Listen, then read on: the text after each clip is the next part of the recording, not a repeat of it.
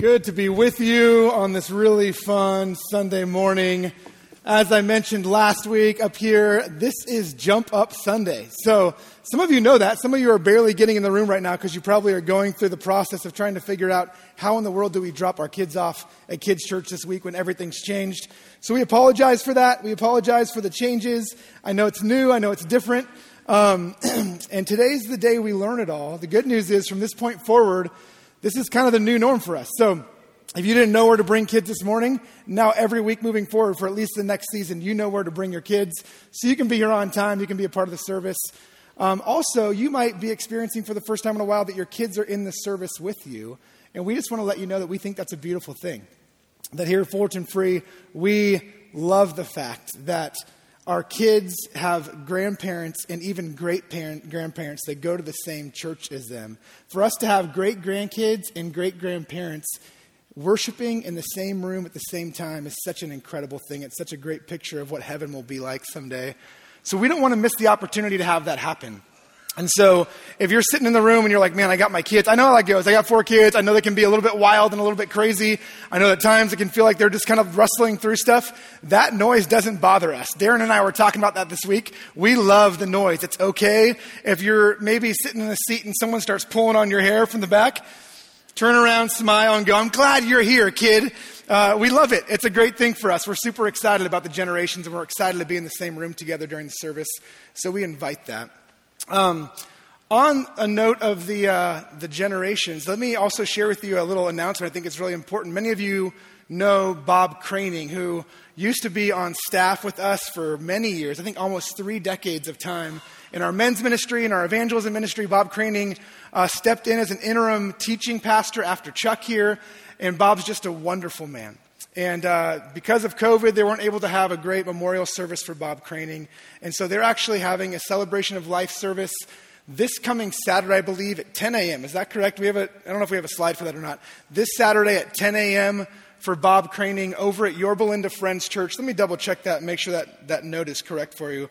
But if you have been influenced by Bob, if Bob is someone who um, you know and love, or you knew and loved, someone who has made an impact on your life, we just want to encourage you. Come celebrate his life with us over at Friends Church on the 12th. Um, yeah, he was a great man. And Bob was one of those guys who lived out the generations. Bob poured into my life for years, he's poured into lives of many. Um, it's a life that has really put on, been put on display of doing this generational investment really, really well. So come join us for that.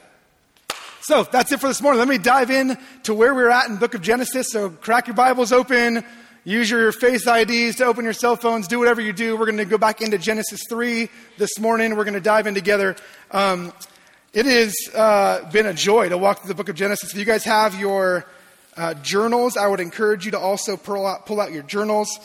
And we're going to spend some time unpacking more of what happened from last week in this book. And like any good Netflix series, it's always good for us to kind of look back at what's already happened, right? You want to know what happened in the episodes previously.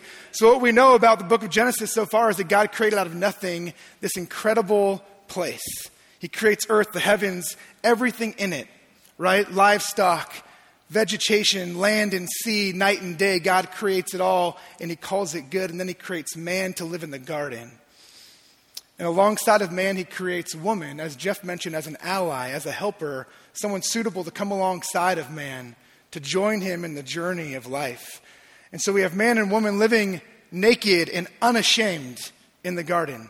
There is nothing between them that is keeping them from full and complete transparency and vulnerability. Same is true of God. These people live in complete harmony with God. And God, in the midst of giving him all this freedom to live and to cultivate and to bring life to this garden that he's planted them in, he also tells them, I've got one command for you. We talked about this last week. Darren mentioned just one way to make sure that they knew that they needed to be obedient to the God who created them. And man is tempted and falls into that tempted, temptation because of the lust of the eyes, the lust of the flesh, the pride of life. And in that temptation, this serpent who we learn about as an instrument of Satan, tempts them, tricks them, and they eat. They partake of this tree, the one thing that God has told them not to do, or they will surely die. They partake in this fruit, they eat it, and then immediately we recognize the fact that they feel shame. something changed in their world. The world was literally altered in that morning, moment. It was torn apart, it was flipped upside down. Everything God had designed it to be, and the unity and the harmony of relationship has been flipped on its head. And that's what we get to dive into today in Genesis 3. So it's really fun, really exciting stuff. So um, we're going to dive into that. What we're going to talk about today primarily is this. Darren mentioned last week that the sin that Adam and Eve partook in, it was not just the fruit, it was not trusting God. It was actually seeking to become gods of their own or actually believing that they could do it better than God can do it. And so today we're going to recognize what happens as a response man's response to sin, we're going to see God's response to sin, and then we're going to see the consequences of what come about naturally because of sin and this broken foundation now that has been severed because of the sinfulness of mankind. So dive in with me. We're going to start in Genesis chapter 3, verse 8, and we're going to take it piece by piece. So here we go. It starts with this. And they heard the sound of the Lord God walking in the garden in the cool of day. And the man and his wife, they hid themselves in the presence of the Lord from among the trees in the garden. Okay, let's start first with what we learn about man. Even, some of you might be thinking, they hid, they jumped into the bushes. That's what they did. But before that, there was something that happened that I think is really, really important for us to hear. And it says that man heard the sound of the Lord walking in the garden. There's a fear in hearing God for mankind for the very first time. This harmonious relationship, this unity, right? This transparency, vulnerability, everything's on the table, nothing's hidden. Nakedness is now leaped over by this guard of shame and guilt. There's a fear for the first time. Adam and Eve have never felt this emotion before. They're scared at the sound, They're, the fear of hearing God. You guys probably know what this is like. I remember when I was 16 years old, uh, my parents did help to purchase a car for me, and I, you know, thought it was my responsibility to then teach all my friends how to drive a car. That's what you do when you're 16. This is why they have the new rule, by the way, where you can't drive friends until you're 17. This guy, right? So I would teach my friends how to drive a car. Uh, with regularity, whether they were of age or not of age. That was true. Kids don't do this. Uh, so, oh, by the way, if you haven't noticed my little hedgehog here, this is from my daughter. She wants to make sure you all see that I'm wearing this during the message this morning. Um, so, anyway, um, I'm 16. I'm teaching my friends how to drive in the neighborhood. I feel like it's my responsibility. One night, I decide I'm lying to my parents. I'm going to go to this party. I'm not going to tell them that parents aren't going to be there, and I'm going to go hang out with friends. And in doing so, long, long story short, 15 year old girl, I let her drive to Taco Bell. She crashes my, heart, my car into a fire hydrant. True story. Um, just so happens it was the fire hydrant that backed up to one of our pastor's houses, so he came out to pray with us. That was cool. Um, that's a side note, part of the story as well. Yeah, a lot of things went on in the story. I'll tell you a story another day. But at the point that this thing really became real for me was the moment in which I'm sitting on the curb on the side of the road. And my head is in my hands, and I'm feeling ashamed, and I'm feeling guilty, and I recognize what I've done. I've broken trust with my parents. I have absolutely taken advantage of what they gave me. They had given me so much, so much freedom. I really didn't have a ton of rules. And yet they were very particular about making sure there were parents at houses when we would go there. And I lied to them and told them, yeah, it's good, it's good. There'll be parents there for sure. And in the midst of that, this terrible thing happened. And my car's crashed. And I'm sitting on the side of the road and I'm feeling guilty for it. And there's a point in that moment where, as I'm sitting there on the curb, waiting and waiting and waiting, knowing my parents are coming to pick me up, there's that sound that drives up, right? That car that comes rolling up and you hear it and you go, oh man. And then the door opens and you hear your dad's voice talking to the police officer and you think, oh man. And in that moment, I felt what I think Adam and Eve are feeling in this moment. I felt fear in hearing my parents come. And, and, the reality is, the end of the story, God used this to really give me a great picture of his love for me. It was a beautiful thing. But in that moment, I feared the sound of my dad walking up. I feared the sound of his voice. I was nervous. I was scared because I knew I deserved something for what I had done. I knew I had broken trust with my parents. So Adam and Eve, they hear the sound of the Lord walking through the garden. This is the first thing. And again, this fear that they have, this fear and hearing is massive, right? That's the first thing we learn about man's response to sin is fear and hearing. Second thing that we learn about about this sin situation is from God. And we actually get this beautiful picture. God, it says, is walking, let me pull it up again, is walking in the garden on the cool of day. Check this out for a second. This is so huge for us. Man has just sinned. They've severed everything God designed, right? They broke it and they just, they just stomped on it and rubbed it out. And God pursues them. He pursues them. God could have left them. He could have shunned them. He could have shamed them. He could have told them that they're not worthy and he wants nothing to do with them. They ruined the design of creation and relationship that he had made, and yet he chooses to pursue them.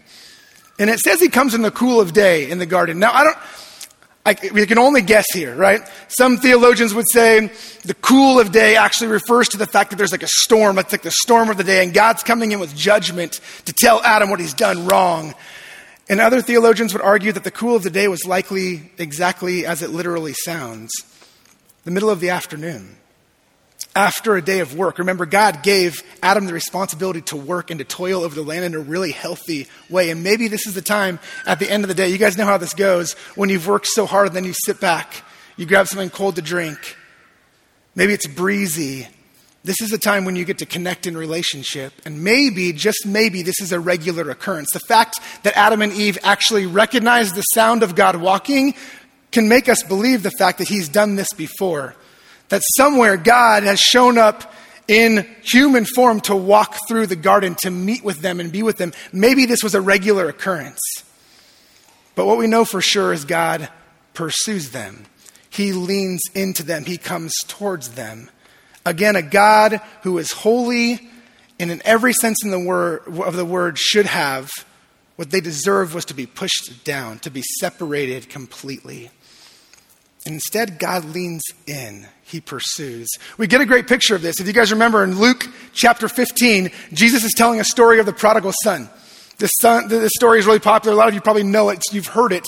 But there's a son who essentially looks at his dad, and in the midst of his dad's years, looks at him and says, basically, I wish you were dead. Would you give me my share of the inheritance? I want to take it and I want to leave. And so the father grants him that. He gives him his wish. And Jesus goes on to tell the story and essentially says that this son takes everything and he squanders it all. He wastes it on wild living, it says.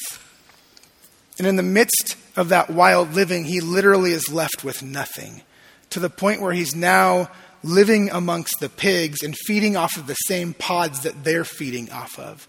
And in his desperation, his brokenness, this son begins to re- rehearse in his head this idea that I'm going to go to my father and I'm going to tell him what I did wrong. I'm going to tell him all my mistakes. Maybe, just maybe, he will welcome me back. Maybe, just maybe, he will let me back, even as a servant, because the servants have far more than I do in this pigsty that I'm currently living in. And he's rehearsing this idea in his mind of how he's going to return to the Father. And the most beautiful thing to me in this whole story is not even necessarily his response or what's going on in his heart, it's the dad's response. I kind of picture this as parents who are waiting up late at night for their kids who they know are in trouble. You've been there, right? If you have teenagers, you've been there, where you're waiting for them to get home. It may be two in the morning and you know they were supposed to be home two hours earlier and you're waiting and anticipating, partly frustrated, partly disappointed, partly saddened by their choice, partly anticipating their arrival because you're nervous for them or you care for them, right? So I envision this father sitting on a rocking chair on his porch for days, months, I don't know how long it's been, waiting for the arrival of his son. And at the moment that he sees his son in the distance, the scriptures tell us that he pulls up his skirt that they wore on that day and he ran to his son and he embraces him. And even as the son's starting to spit off all the things he was practicing and all the words he was trying to say, he just embraces him, wraps his arms around him, throws sandals on his feet, throws a ring on his finger, throws a coat on his back, and claims him again as his own. The father pursues his son in his sin. That's a picture that Jesus gives through this parable. That's the picture we get of this God who, at the very beginning of sin entering the world, chooses to pursue Adam and Eve. He moves towards them. So Adam and Eve, the first thing we see that they do is they, they hear and they fear. God, on the other hand, pursues them. He comes towards them and he leans in. And then as we go on in verse 8, it says this, and the man and his wife hid themselves from the presence of the Lord God among the trees of the garden. And that's just the silliest thing. Right? Hiding from God. I mean, really, like God just created this entire environment you're living in, created everything and gave you total freedom to, to live in it, to cultivate it. He's showing up in human form, walking through a garden, and you're going to hide from him behind trees, right? Like this is going to work for God. But there's something in there again that's a response to sin that we have to recognize. Man's tendency, our tendency, when we're broken, when we're ashamed, when we know we've done something wrong, is to hide. We tuck it away. We sweep it under the rug. We pretend like it never happened. We put on a facade. We do whatever it takes for it not to be seen. We don't want to show anybody. and in this moment, Adam and Eve, in their shame, don't just hear and fear God, but they actually take the steps of going and hiding from God. Another story for you. I uh, a lot of a lot of embarrassing stories in my life. I'm just going to keep rattling them off for you. When I was a young kid, um, we used to climb this tree out by the end of our street and had a bunch of these little like purple berry olive looking things. Right? When these things would get smashed by cars, they just smush into the ground, turn everything purple. And so, as young kids, of course, in our minds, what are these things best used for? throwing them at each other, right? We throw these berries. That's what you do. Whenever you find berries or grapes or stones as kids, what do you do? You throw them.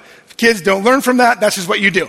So we grab buckets of these berries. And my friends and I would go down. I don't even, I don't even know if my mom knows this story. Um, we would go and we'd walk down to the end of the street and we'd cruise down along the side of this like side street that we lived off of. And there was this big hill. To us, it felt gigantic. Nowadays, it's probably pretty small. But this hill was covered in ice plant. You guys know ice plant. Everyone had ice plant back then. And then on this hillside of ice plant was two bushes. And these two bushes were semi transparent. You could kind of see through them. And yet, they were enough of a hiding place that we could sit behind those bushes and do what? Right? Right over the top of the bushes to oncoming cars that would cruise down our street, right? And the goal was to throw it, huck it up there, and then listen for the dink. And if you hear the dink, you know you won, right? It was victory. And we'd celebrate behind these bushes and we'd laugh together that we hit the car. This is terrible, right? Do not take notes, kids, if you're in the room. But the reality was this we would do it over and over again, and it was just funny to us. The noise, dink, hit another car, dink, hit another car. Probably purple little smudges all over cars, all over my neighborhood. And that's all my bad from years ago. And then there was this one moment where, in the midst of us doing, playing this game, this car goes up and makes a U turn and comes back. And the car pulls up right in front of the hill that we're sitting behind these bushes, and a guy steps out of his car and he looks up on the hill and he says, I see you. and as young guys, we're like, no, he doesn't. Like maybe if we do that thing little kids do and we close our eyes, he can't see us. So we're like still as ever behind this bush, you know, not moving, eyes closed, hoping he can't identify who we are. And he just says, I see you behind the bushes. And then he said this If I ever hear one of those hit my car again, you don't want to know what I'm going to do to you, right? Which all that makes you do as a young kid is not move for like another 45 minutes, right? You're like, stone. I will never throw another berry. I will never do it again. But the reality is this even in the moment that he is challenging us, we're hiding. He drives away. 30 minutes later, I don't think we've moved. We're still hiding. We're still fearful of the reality of what could have been. We know exactly what we've done. We know exactly what we've done. And our tendency in that is to hide. Now, again, this guy could see us through the bushes. God sees Adam and Eve through these trees. He's not surprised that they're hiding. He knows. He knows exactly what they've done. But Adam and Eve hear in fear. God pursues. And then Adam and Eve hide. Let's move on to verse 9. it says this But the Lord God called out to the man and said, Where are you? And he said, I heard the sound of you in the garden, and I was afraid because I was naked and I hid myself. And God said, Who told you you were naked? Have you eaten of the tree which I commanded you not to eat? So, this next thing we learn about the way that God responds to sin is the fact that God confronts Adam and Eve. And the unique part about this is I believe God does this very kindly. I believe God leaves, leans in, he pursues them, and then he throws them some soft toss, right? You guys know what this is like? Again, as parents, you know this, you know the version of this. But you give your kids opportunities to take responsibility, right? Rather than come in and just hammer them for the things they've done wrong, which God had the right to do in this moment. We as parents have the right to do when our kids are disrespectful. Rather than that, he gives them, he kind of places the ball on a tee, right? Adam, where are you? Really? Like God knows where Adam is, right? Like Adam, respond. I know where you're at. Stop hiding in the trees, right? And to Adam's credit, he does respond. He actually claims the fact that he's hiding, which is probably smart because if he just stayed silent there, God's like, really? You're not even going to answer this question? But then God gently asks the next question.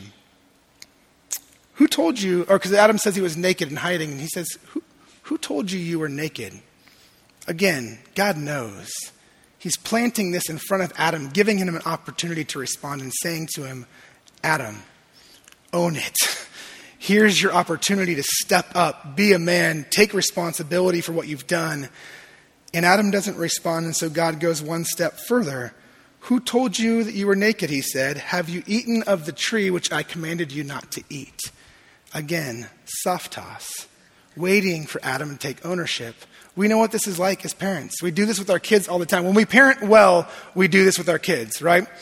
When Jackson was three years old, my oldest, um, I remember being at home one day. I think my wife was gone, and I was watching Jackson and then our youngest at the time, Brooklyn, who I think was little, like an infant, and she was taking a nap. And I left the front room to go back and check on Brooklyn. And when I came back out to the front room a few minutes later, I heard this rustling of papers, and then like a little bolting kid, you know, he's gone.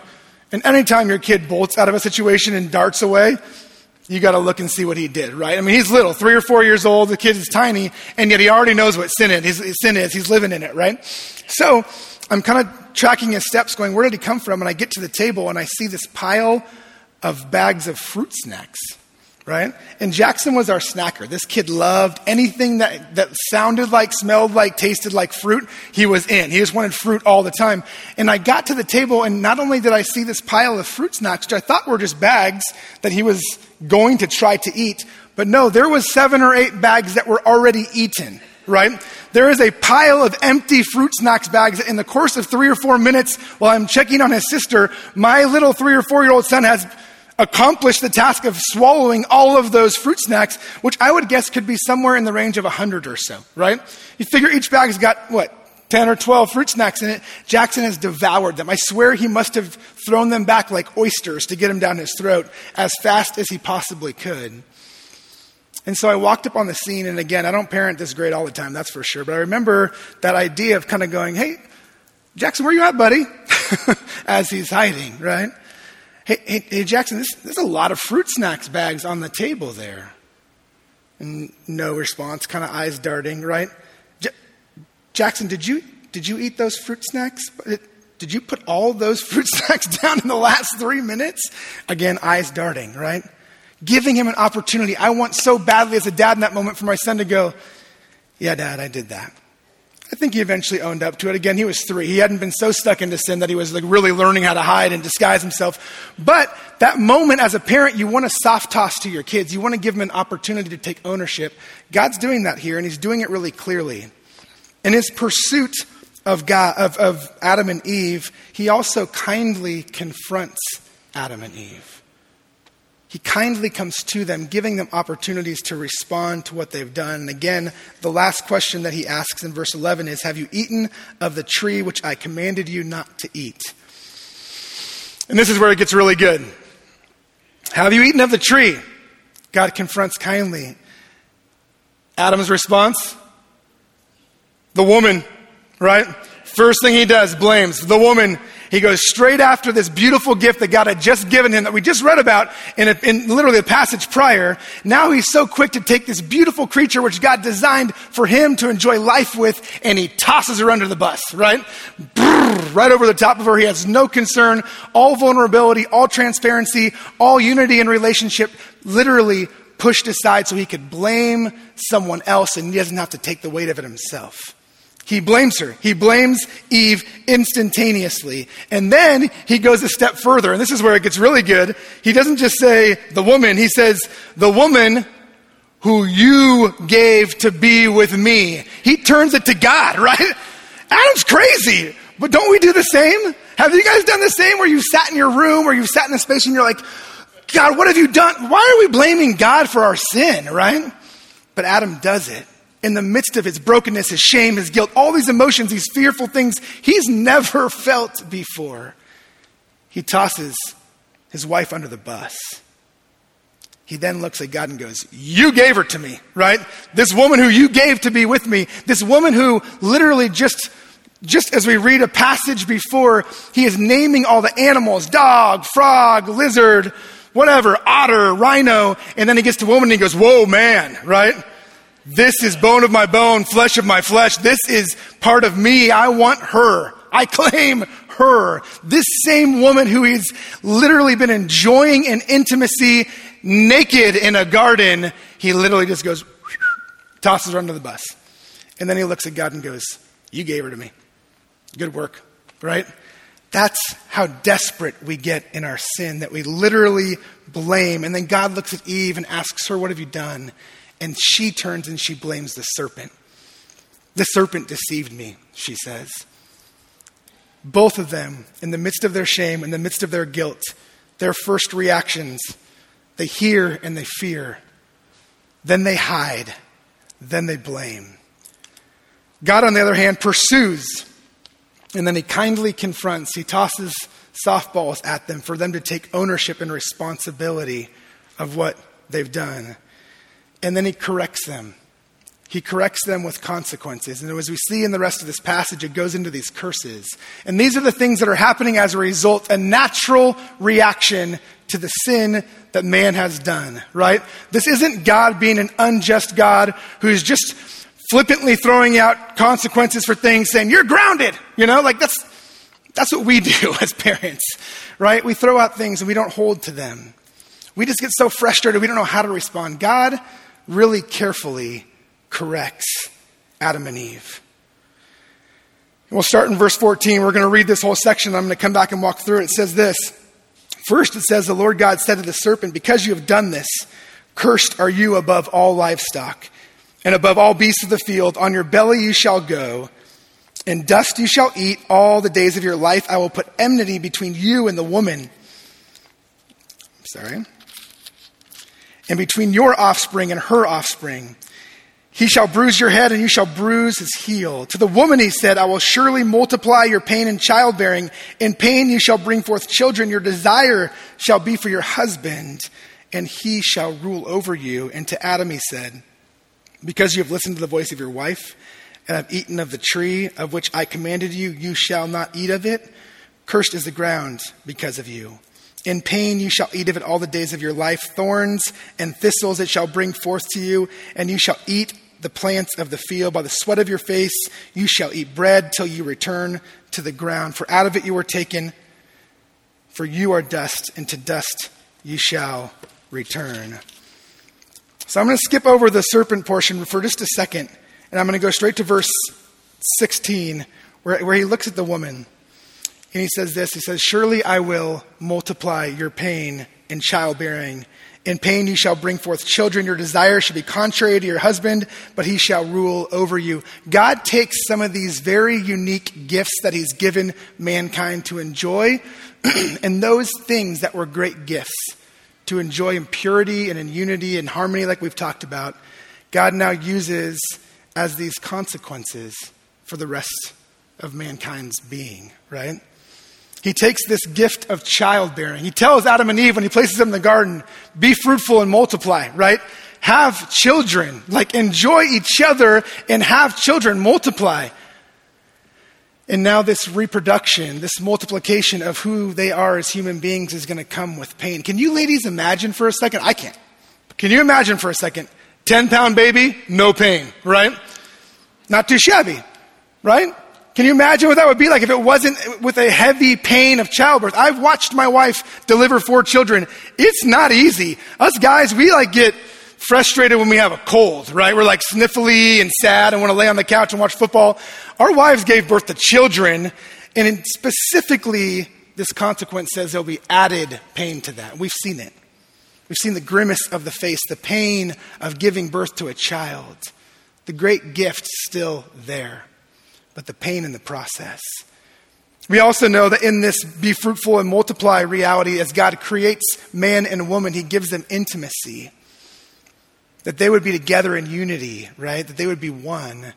And somewhere along that line, with sin now in place, it says you are contrary to your husband. You will see things differently than he sees, and he will rule over you.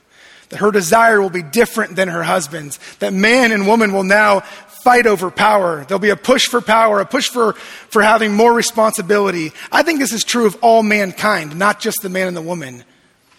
A curse that we take on because of sin in our world is that we see violence and we see power struggle. We live in this world now. You see it every day. You cannot watch the news. You cannot live in this world and not think something is broken with mankind. Everyone thinks they know what's right, and everyone will lure that power, hold that power over somebody else.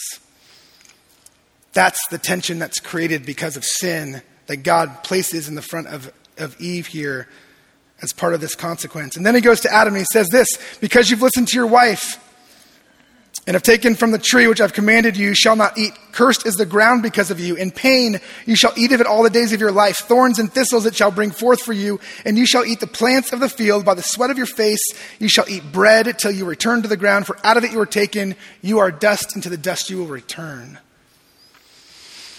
God gave Adam the responsibility to work, to cultivate and care for the creation that he placed him in. Can you imagine roses without thorns, right? The beauty of roses, the, the brightness of their color, the variety of what they bring in a, in a beautiful garden. But you know, if you actually have roses in your yard, not only are they beautiful at the top, but they pop every dodgeball that your kids have, right? They pop every single one of them, every basketball, every soccer ball, any ball you buy for your kids gets popped by those things because they're covered in thorns roses without thorns. Can you imagine caring for your lawn without weeds? Don't get me started with weeds.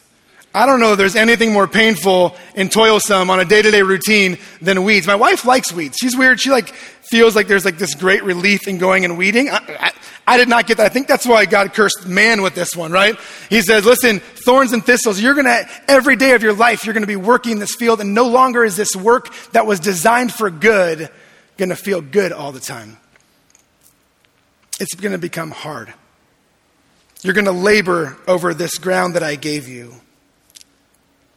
And then he goes on a step further beyond the punishment of weeds and thorns and thistles.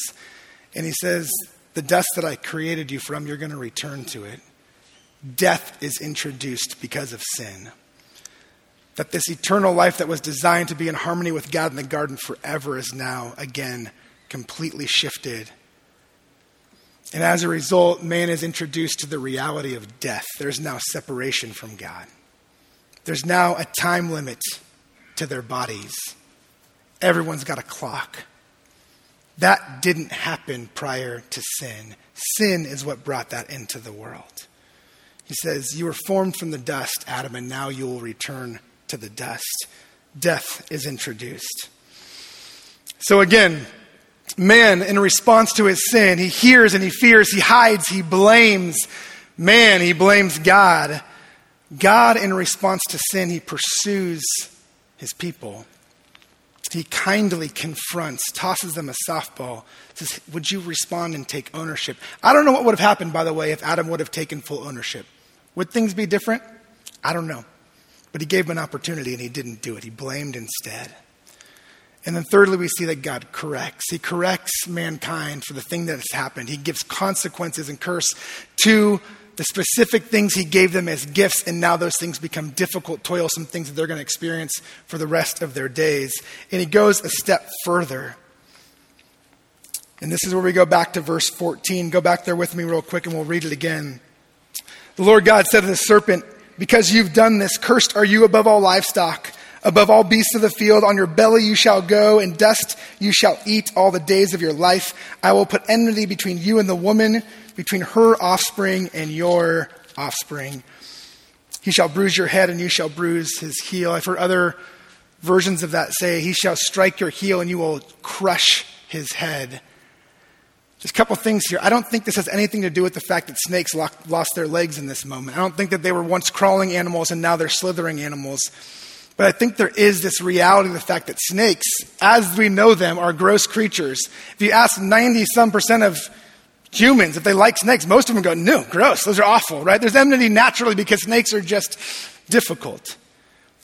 But a step further in that is the offspring of these. It's not just the enmity between snakes that we don't like them or we're scared of them, but there's a representation of Satan in this thing. That this instrument that Satan used to lure man and, and woman into sin, that he used to trick them, that that representation, that snake, he says, your offspring, there will be enmity between your offspring and her offspring. And right here we get this beautiful picture in the midst of God's pursuit and his correct I'm sorry, his pursuit and his con- confrontation and then his correction, he gives a glimmer of hope. This is what they refer to, some people refer to this as the first gospel. The proto evangelium, they call it. This is the first chance we get a picture of the fact that Jesus is going to come and conquer again. That right at this point in time, sin and death are reigning over mankind, but that there will be a point in time when the skull of this enemy is crushed, even at the strike of the heel of the offspring of the woman we get this beautiful picture of hope for restoration because Jesus is and will be the victory that will overcome the sin that they are now living in, that they're going to be tortured by. And for us, friends, this is exactly what we need to hear. As mankind, we know we fear when we hear the sound of the Lord coming in the midst of our shame. We know we hide we know we're so quick to blame. If we can't admit that, we've got issues to work through. We do it all the time. We don't want to take ownership for our sin. We live in guilt and shame, and we were never designed to live that way. Sin, because of Adam and Eve entering in, brought forth all of those curses, all of the consequences that come now for us. But the reality is this Adam and Eve didn't make the mistake, and then we stood by and we're just guilty by association we willingly jump on that same bus, don't we? We fall into the same traps. We live in sin daily. And we hide, and we blame, and we fear, and we have this division between us and God at times because we have all this stuff in our life and we don't want to bring it to the surface. We don't want to let God see it. We're ashamed of it. But because of this passage, we see that we don't have to fear and hide and blame anymore. Our sins, we know now, but this was forecasted then are going to be paid for by the blood of Jesus.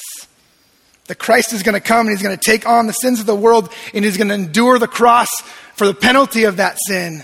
And he'll die so that it's covered, so that you and I now can have relationship with God again. It can be restored the way it was designed to be. Jesus comes to accomplish that. He has victory over that. In Romans 5:17 we see that it says this for if because of one man's trespass death reigned through that one man much more will those who receive the abundance of grace and the free gift of righteousness reign in life through the one man Jesus Christ. Through one man sin entered and death entered the world. Through one man it will be conquered we get that forecasted in a little nugget right here. There's going to be more of this next week. But it's a beautiful picture of hope in the midst of what feels really heavy because sin is heavy. The weight of our sin is real. Our response to sin, God's response to sin, the natural consequences of sin is real.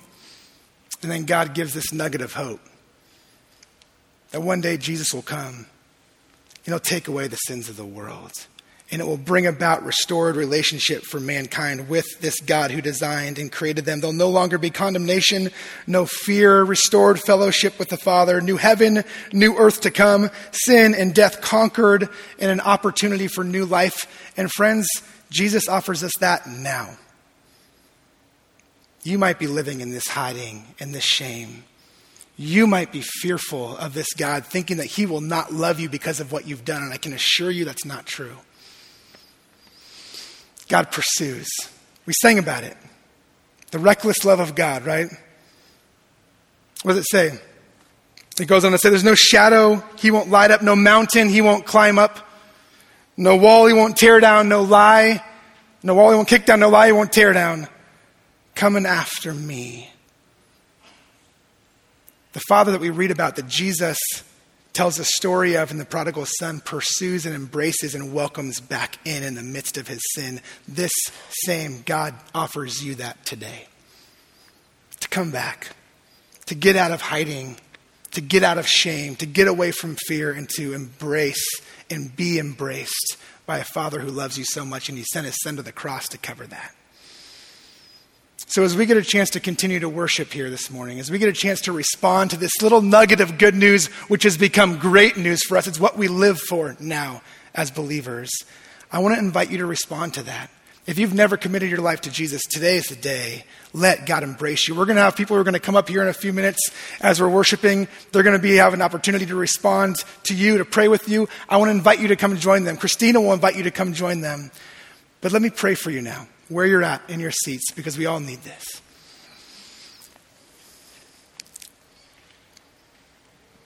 God, sin is what has controlled mankind for generations.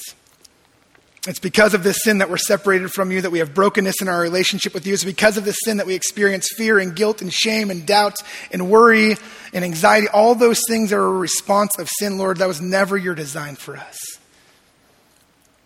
but you give us a way out. That in the midst of the sin in the garden, you pursued Adam and Eve. You loved them, you corrected them, and you loved them, and you gave them hope for a future. And now, Lord, we get a picture of that.